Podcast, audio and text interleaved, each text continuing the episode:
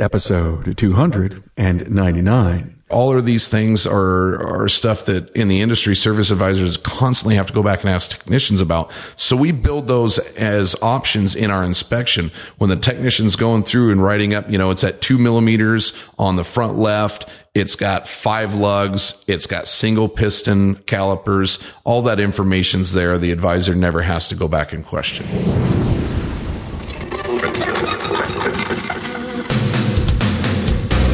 Welcome, aftermarketers, to Remarkable Results Radio.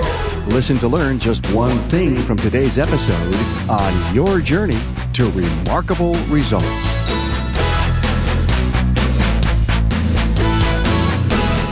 Welcome, automotive aftermarketers throughout North America, to episode 299 with shop owner Christopher Petersen. Glad you've chosen Remarkable Results Radio Podcast for yet another interesting service professionals startup story. Now, this episode with Christopher Petersen is brought to you by Federal Mogul Motor Parts, and they are the reason you enjoy these great aftermarket interviews. When you need innovation and quality, you need Federal Mogul Motor Parts. Brands like Moog, Fel-Pro, Wagner Brake, Anco, Champion, Seal Power, FP Diesel, and more. They're the parts techs trust. Find out more at fmmotorparts.com and thank you for the support of these brands. Hey, by the way, your emails are the fuel for the engine of educational value of Remarkable Results Radio.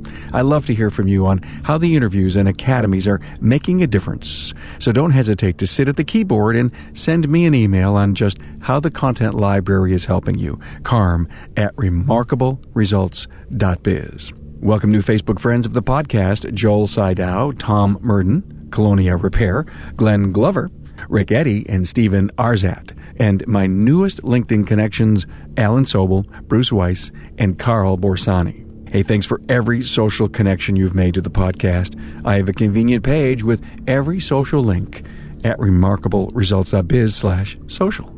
Now, meet Christopher Petersen from Northwest Automotive in Kalispell, Montana. Please find the talking points and an in-depth bio on Christopher at remarkableresults.biz slash E299. Now, here's another interview done in Santa Barbara, California in January 2017. We were at the AutoVitals Digital Shop Conference when we got a chance to sit down for this interview. I also saw Christopher's love of digital when he presented on a panel on the digital shop. You're going to love this story. Chris has done a lot in the last few years as a business owner. How about this? He buys a business, then he buys the property, then he buys the building across the street, guts it, cleans it out, and designs a state of the art facility. Oh, yeah, his plate was full for about two and a half years, but he's well on his way to reaching a mountain of success. He's got his focus on people first and strong processes that work for the team that ultimately makes for loyal and satisfied customers. Now, here's the closeout of the 200th decade of episodes. It's episode 299. Now, meet Christopher Petersen. Hey, warm welcome to Christopher Petersen from Northwest Automotive in Calis- Kalispell? Kalispell. Kalispell, I got it right. Montana. All I think about Montana is snow and cold. That's about right. Wow. Okay. So no different than what, what I'm going through in Buffalo. So Christopher and I are in Santa Barbara, California. Yeah, quite a bit different from what we're used to. I know, honestly. And, uh, you know, when I saw the big orange ball in the sky, I, I was looking at them and says, hi, Mr. Friend. I'm hoping to suck up all my vitamin D for the next six months this weekend. Yeah, at lunch today, we actually ate in the courtyard and it was really nice absorbing up that heat. We're at an uh, AutoVitals sh- digital shop um, seminar a, a, couple of days. Uh, wow, it was really intriguing this morning. I saw you up answering a ton of questions on a panel, and uh, I learned an awful lot. But you just told me you built a new building. Yeah, our shop had been in the same location for about 21 years, and it was a really old building, and we had the opportunity to purchase the building directly across the street last year, and seemed like a once in a lifetime opportunity. We didn't have to move clear across town, so we jumped on it and gutted it down to the steel structure and rebuilt her from the ground up. And you designed it just like you would a shop of the future. Yeah, we uh, we we had done everything. Uh, we drafted it all up in house uh, ahead of time. Uh, had everything laid out exactly how the lifts would set. So when it came time to actually put uh, nails to board, everything was was blueprinted out. Did you ask the techs uh, look over these blueprints with me? Oh, What do you, you, bet. Yeah. In fact, we um, we went over there. We had we had techs. You know, after hours, we'd come in. We'd bring cars. We tried different measurements. How do we want bay layouts? Um, this, that, and the other thing. How close to walls do we want to be? Where do we anticipate putting benches and toolboxes? So on and so forth. That I wanted it to be a comfortable area for them because obviously they're the producers. So the more comfortable they are, the more production we get out of them. The biggest project you've ever done? Yes, by far, um, and way sooner than I was expecting to do it. Uh, I had ambitions of a new shop or a second location, maybe five, ten years down the road. Um, I've owned Northwest Automotive for about two and a half years now, so it definitely Wow. wasn't anticipated this early. That's aggressive. It is. Um, it just that's just the way the cards fell. Everything lined out. It was like I said, it was a great opportunity, and if we didn't jump on it, it was going to pass us by. So, did you see a for sale sign up there, or did you know the guy? We it was actually a fleet account that we had that owned it, um, and they knew that we were originally we were interested in the parking lot next door to it. We needed the ex, the extended parking, um, and I'd been hounding them for the parking lot, and they they said they were unwilling to sell that, and then they said, well, we're willing to sell the building, which had some parking with it. And at first I thought, well, I don't really need another building. You know, we already had 6,000 square foot building. Um, but then I got thinking about it. I said, you know, we're, we're pretty much maxed out in the building we're in now. If I bought that building, remodeled that the way I want it, we could move into that at 7,500 square feet. It'd be nice and modern. Worst case scenario. Maybe we remodel the old building and modernize that and we just have both buildings across the street, same company and just, you know, split our workflow between the two different shops. So that's, that's the tentative plan for the old building. The only thing that's still located in there is our alignment lift and my office, but everything else, all operations have been moved to the new building. It's running smooth. You're happy. It it it, it helped increase workflow, cart count, Oh customer. yeah, yeah. There's a definite uh, measurable difference. We've been in the building since um, September, and we designed the layout with the lobby, uh, the parts room, equipment room, all of that. We designed that with our digital shop workflow in mind.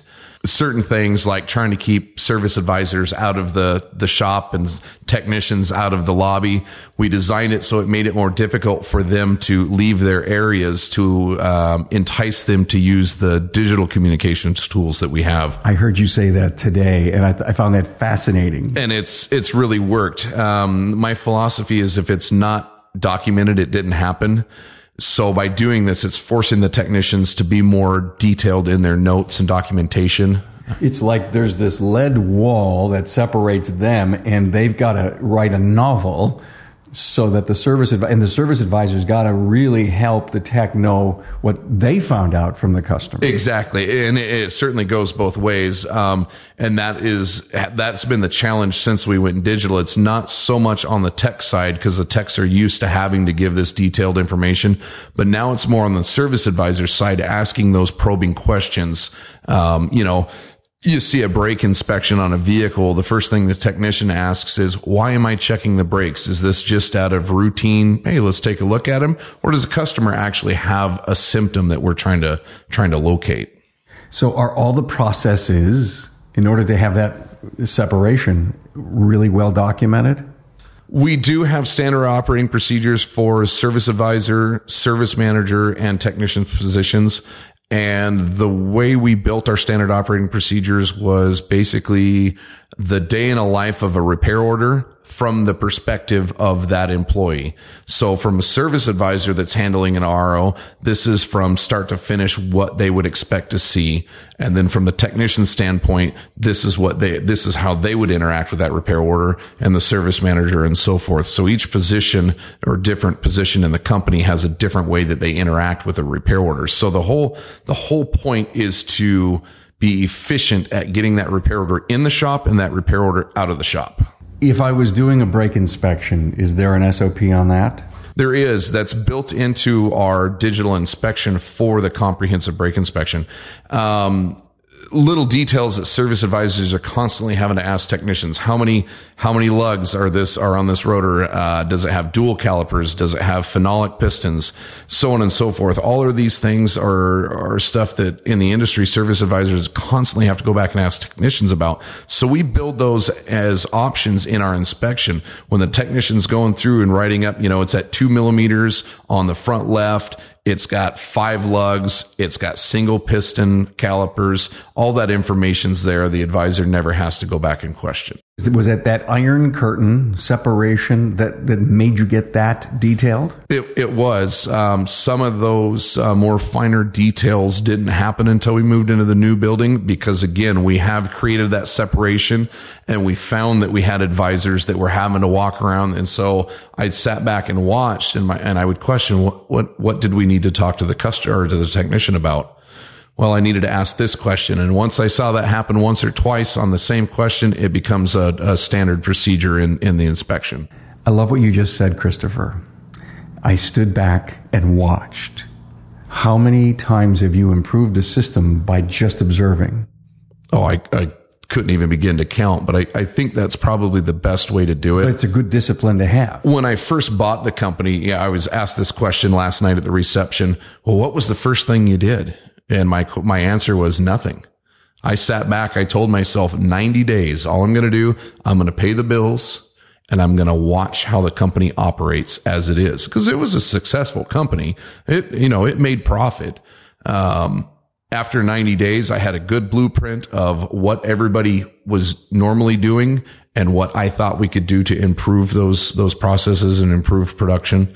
And um, sure, the physical plant had something to do with changing processes, but you seem to be a person that wants to always be in improvement mode. I, I have a philosophy, either evolution or extinction. So either you're moving forward or you're standing still. And if you're standing still, that's the same thing as moving backwards in relationship to the guy next to you. So yeah, we're, we're always refining. There's, you know, somebody asked me uh, earlier today on the panel, how much time do I spend working on my inspections every week because they were concerned that it's labor intensive. And I said, well, you can put as little time as you want into it or as much time, but because we're constantly evolving and refining our processes, you know, I might spend a half hour, hour every day tweaking little things here or there. We meet with our technicians or in fact our whole staff every Friday and we'll we'll have that Q and A. Hey, does anybody have any suggestions? Are we seeing the same thing come up over and over again? Is it something we can build into our SOP to either eliminate or cut down on time lost or speed it up? Uh, little things like uh, adding the porter position. We have a guy that's all he does. He just goes, he grabs all the pictures on the outside of the car, grabs mileage, grabs VIN. So when that vehicle makes it to the technician my parts guy already has the VIN, already has that oil filter, already has those brake pads or whatever the vehicle came in for. No longer are we sitting there going, okay, well, I can't order parts till the tech gets it in. Tech got its rack. He's got it all torn down saying, where's my parts? Parts guy's going, I don't have a VIN, so I don't have your parts yet. So it's, it's those little things that we see that happen all the time. We, we build those into our inspection process, our workflow process. I love it.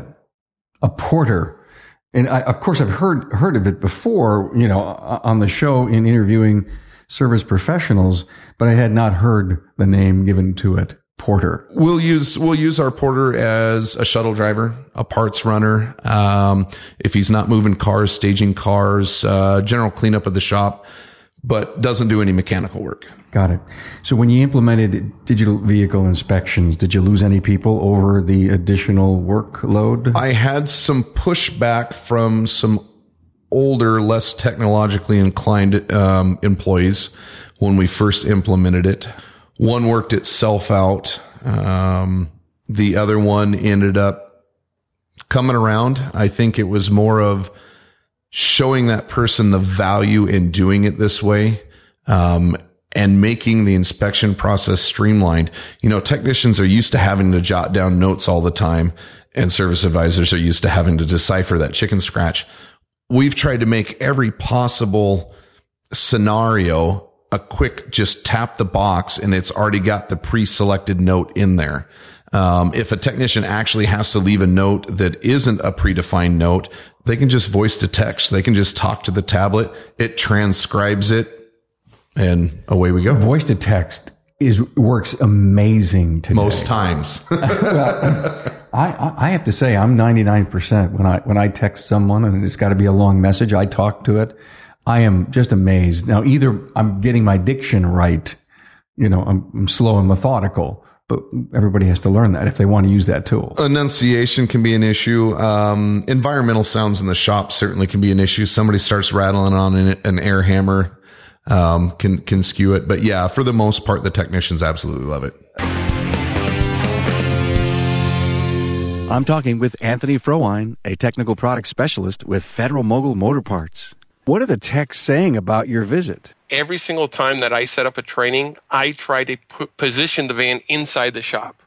You know, you're part of their house at that point. Whenever you set aside that time, you tell them that you're coming in, you're providing a lunch, and you're really bringing something of meat and value to the table. Once they get a taste of it, really by the time you're done, they're asking, when can you come back? When can you come back? Or, hey, what else you got in your bag of tricks? Exactly. Exactly. So, the greatest outcome of your visit to a, a professional shop is just to really make a difference in their everyday procedures to maximize, obviously, maximize the premium end of the product that's being installed. But ultimately, for me being a next shop owner as well, is to maximize their profitability in installing the part right the first time and having a happy customer. I always say happy customer is like a happy wife. Happy wife, happy life. Same thing goes with the customer. I've heard that before. So you take a Wagner OEX pad and you put it into the hands of a technician's. What happens? First off, they're floored with the cut design on the front end. They'd never seen a brake pad like this before. And then you start to break it down into why it's cut the way it is and how it's application or platform specific, how the backing plates are no longer painted, they're zinc coated, and that's for tolerance level. So that way you don't have uh, buildup on the ears and fitting into the hardware. I mean, you get into all the little nuances that they've changed around with that brake pad on top of the performance end of it. I mean, it's it's phenomenal. And then once they physically try the brake pad either on a customer's car or their own vehicle, I've heard nothing but rave reviews about the brake pad. Federal Mogul Motor Parts' Garage Gurus is your go to source for the vehicle training, technology, and answers you need to keep your next job on track. On site, online, or on demand, the gurus are here to help keep your business and your career on the road to success. Visit fmgarageguru.com. So there's a lot of um, shops that uh, have not adopted anything in digital vehicle inspections at all. I think the, the majority of the shops don't. Uh, whatever the their their reason for not jumping in, uh, maybe this is a great time to talk about it. When, you first implemented, what were you, what was a, a standard uh, inspection taking? 40, 45 minutes? That depends. You know, I came from a dealership background and I'd seen inspections implemented in dealers several times uh, with very dismal results. Typically, they were pencil whipped. Um, technicians weren't compensated for doing them. Your lube rack was a group of individuals that were not highly skilled or trained. They didn't have the experience to to really notice these things. So you had you could have three people in a shop look at it and you get three different results. So going to the digital inspection, we really had to define what is good and what is bad and and define how we how we look at these things when we look at these things so that everybody does it the same way. Uh, how long did it take when you first implemented, and what are you doing uh, a, a, typical safety inspection now? Time we can do one in about twenty minutes, and our courtesy inspection we perform on every vehicle that comes in the door. If it's been more than two weeks since we've seen it, takes about twenty minutes, and I think at last count we had. I think it was somewhere around 50 items on there, which sounds like a lot. And on a traditional paper inspection, I would say that's a lot for somebody to have to go through. Um, we group them in a logical manner. Some of those are the initial walk around. You walk to the vehicle and you, you, notice right off the bat, okay, you can just click through those because you saw it on, on the initial inspection there as you're walking up. Um, we try to make it so that if you're doing some other task like an oil change or you're doing a tire rotate, a lot of these things that you're inspecting, you would you you'll be seeing as you're doing those jobs. So there's no duplicating of labor. You're not having to go back. Oh, I I didn't look at this part while I was doing this job. No, I I naturally saw it in the process of doing this. And you build that safety inspection. You build that routine, so it's really yours. Correct. You could, there are a number of default ones, and we originally started with that. Um, and as as things progressed and we started seeing patterns of we always have this question or we always see this we started adding our own topics our own results. Um, the neat thing is is we can add um, recommendations straight from there so if a technician's doing an oil change and one of the inspection topics is uh, cooling system he might check, oh, hey, I see a coolant leak. He can check that and he can make a recommendation. If he clearly sees it's the radiator, he can just click uh, R&R radiator. But if he can't tell where it's at, he can click recommend cooling system pressure test. So it helps the service advisor. The service advisor sees the inspection. They know exactly what the next step is. Either I'm building an estimate or I'm calling for approval. The service advisor's job, I don't want to say gets easier, but it's almost, there's a level of clarity and they, tr- they, first of all, they, the communication between SA and, and tech has got to be stellar. I'm sure you see to that. Mm-hmm. And there's not, needs to be that trust factor there. And so the, the service advisor uh, clicks, texts the customer. Does the customer have to be tech savvy to appreciate what you're doing? No. And we, we have a lot of customers in our database that are, that are up there in age. You know, they're in their seventies. Uh, they might not have smartphones. Uh, for those customers, we actually have uh, customer facing screens right there at the service desk. So we can cast the digital inspection right there. We walk through it with them. We can click on the photos the, the customer or the technician took. All the technician's notes are there. You're reading what the technician had to say. It's not, it's not the doctored version. It's not what the service advisor interpreted. You're reading verbatim what the technician said about your vehicle. Were you the one on the panel this morning that said that when we, when we would take an overall picture or video of the car, um, the, the, the customer would actually see their car, and as we walked in or zoomed in, they would realize was it was it Bill? It was Bill. It was Bill, yeah. and, and I thought that to be incredibly intelligent. It is a really neat idea. That way, they can't say, "Oh, that may, how do I know that's on my car?"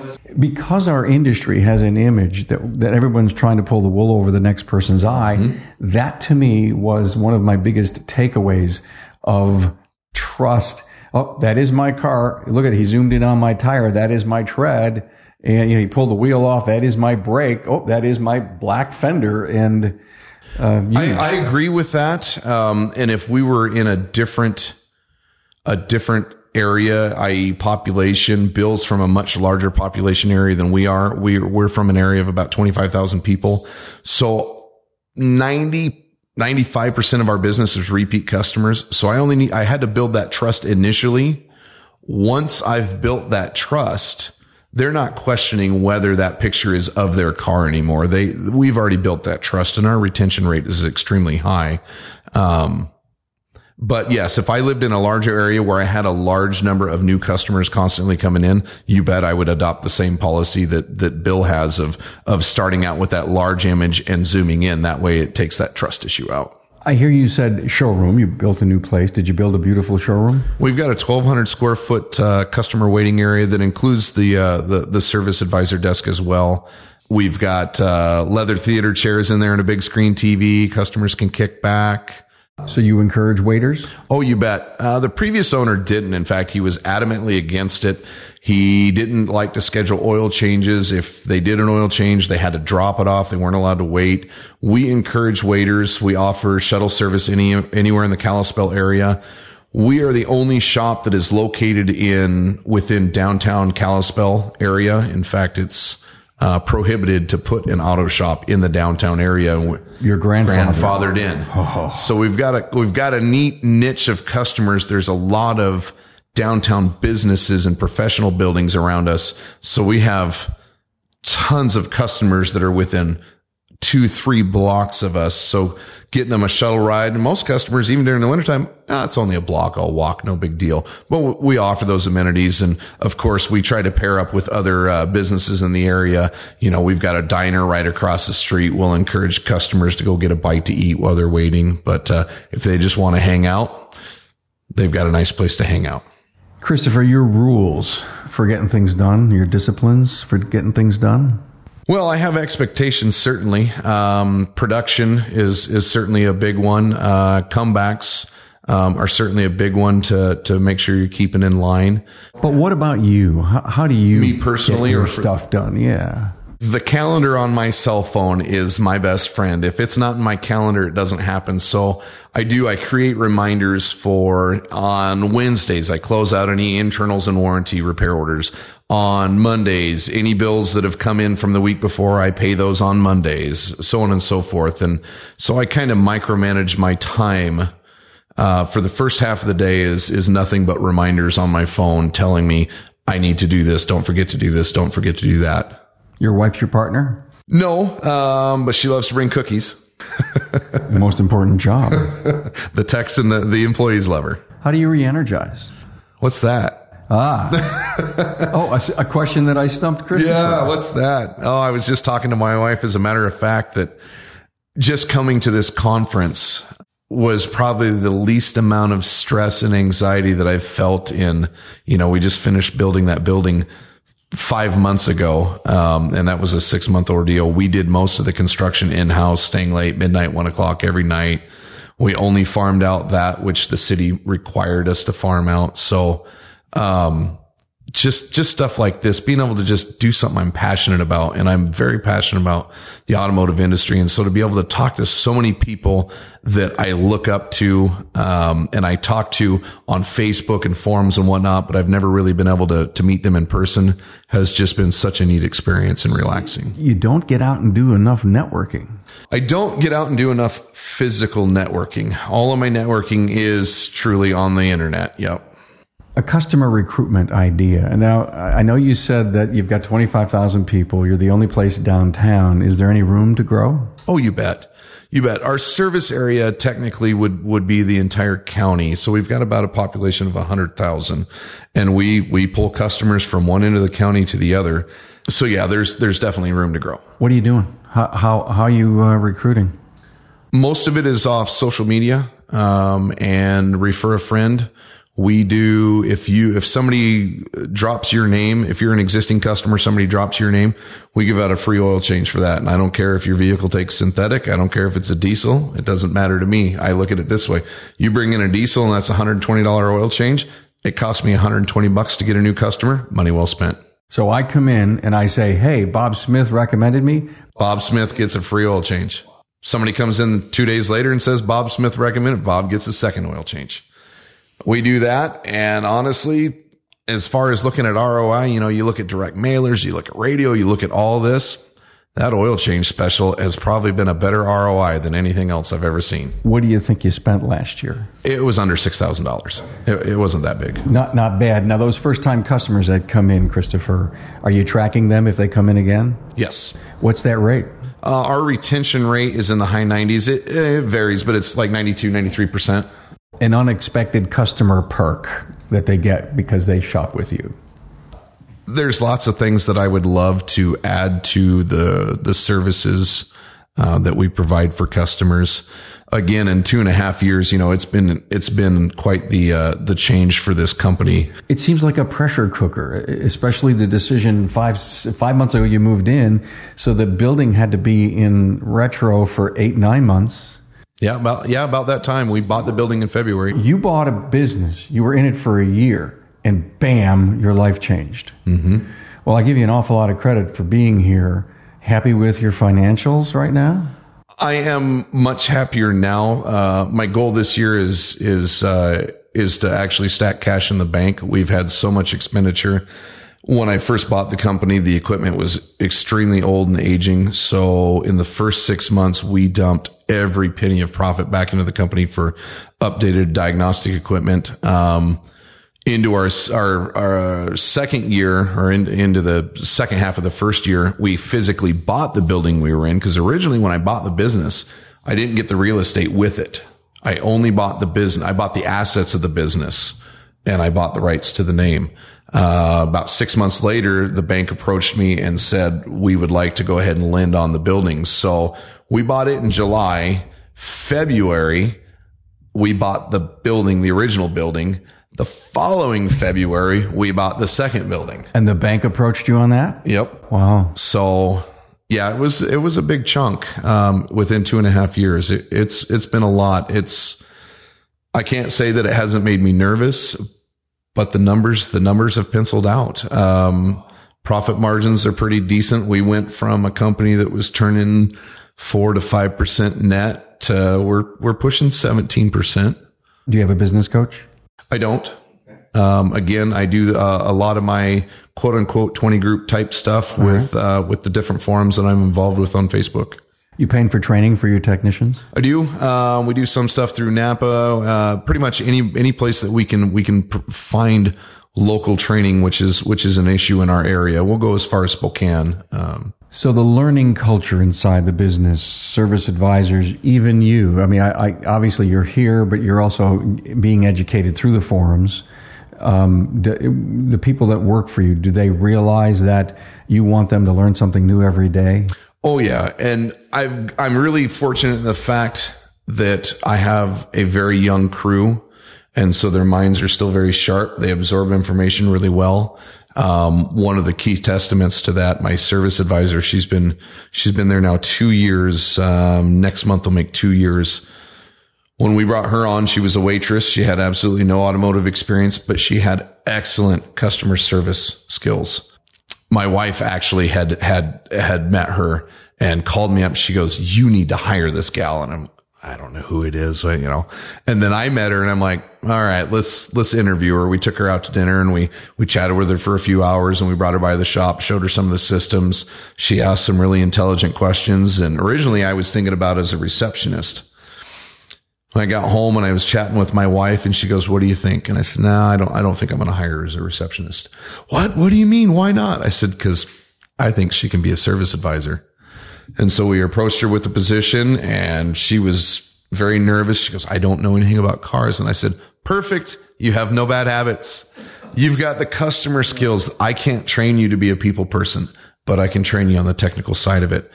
And I've worked with a lot of service advisors as when I was a technician, when I was a service advisor, so on and so forth over the years. Um, and I don't think I would trade her for, for any service advisor I've ever worked with. Take me back to the day you were a tech at a dealership and you decided to become an entrepreneur. When I actually decided to get my own shop, I was I was actually a service advisor at that point. I had had a back injury as a technician uh, that took me off the line, so I'd been right in service again for two and a half, three years. Um, but a customer had said something to me about how the company all they cared about was the dollar amount. They really didn't care about the customers. And it kind of stuck with me because that was always how I felt that the company perceived its employees. You know, the, the owner and the fixed ops manager, it was always about, you know, this KPI or that KPI and how much production. It was never, you know, if you had an off day, it was, Hey, you need to get this work done. It was never, Hey, what's, what's going on? Is there, is there something you, you know, you want to talk about? Something in your personal life, something at work that's upsetting you? Find the root cause as to why the production was low, not just go out there and beat the guy with a hammer. And when I heard that same sentiment from a customer, I decided, you know what? I need my own shop that is geared towards the way the people are treated, not just the customers, but the employees. And so that's, that's, you know, I hear this all the time. The customer's number one. The most important thing is the customer. And I tell everybody, you're wrong. That is wrong. The employee is the most important thing because I don't care how well I treat that customer. If my employee is not happy, he will not turn out a good product, which means that customer will not be happy. Is love an enduring principle in your business? I guess that depends on how you define love. Love, the caring of people. It's a, You bet. It's a verb. You bet. Yeah. Almost to a fault. That was one issue I had as a service advisor is I was, I was really empathetic and giving bad news to customers was hard for me. I didn't, if I had to call somebody up, tell them they, you know, their car was going to cost more than $500, it was like, oh gosh, I really don't want this poor lady. I, I feel bad calling her. And I, I certainly, I see that same empathy in my service advisor. Um, and so, yeah, we, we do have that. And I really, I'm glad that she's that way. I'm glad that she has that empathy. Um, I've worked with some advisors that, uh, it was the, oh, you need this fixed in your car you'll die in a fiery crash, that high pressure sales. And it, yeah, I just, yeah, no, I, I like the fact that our team is that way. If a technician has a vehicle that comes back, we're human. It happens.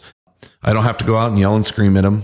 They know it came back. They'll look at it if it was something they did they pretty much, uh, you know, um, self punish. I mean, they're, they take it to heart. They, they do. They, they're pretty upset that they had to come back. So. You were mentioning your service advisor who was a waitress. Is she your only one? She is currently my only service advisor. I have a service manager uh, in the back. Mm-hmm. All right, and a service manager in the back.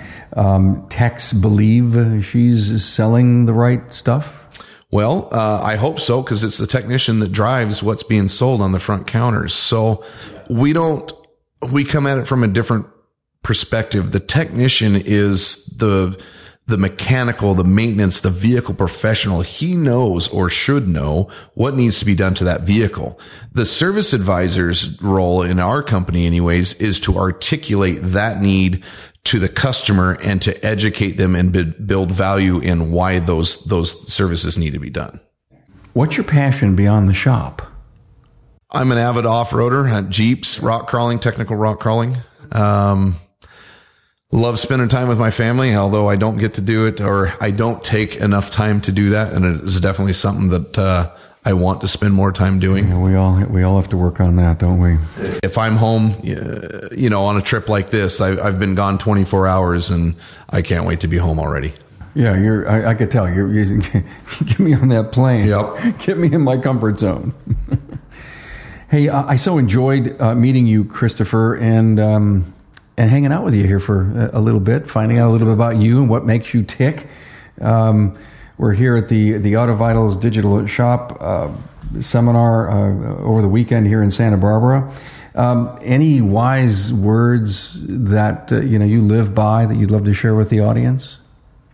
If it's not documented, it didn't happen. Ah, I think that's the num- the number one thing. Um, that's usually the the single biggest source of any any issue in our life is is communication. And so we all know that we work on dozens of vehicles a week. And to try to recall one single detail about one single vehicle is nearly impossible. So documentation is key from customer service standpoint all the way down to legal liability. It's great to be reminded of that. Appreciate that. Christopher Petersen northwest automotive Kalispell, Montana. Thank you so much. Hey, thanks, Christopher Petersen, for sharing on your new building and as a new shop owner for just the last two and a half years. Now, keep in mind what Christopher says evolution or extinction. If you're standing still, he says, then you're moving backwards. I'm sure one of your takeaways was this if it's not documented, then it didn't happen. A profound thought as we move into the digital realm. Find the episode's talking points, the shop profile, and a bio on Christopher Petersen at remarkableresults.biz slash E299. Hey, and thanks for joining us and your support of the Aftermarket's premier podcast. Now get ready for episode 300. Thanks for being on board to listen and learn from the premier automotive aftermarket podcast. Until next time,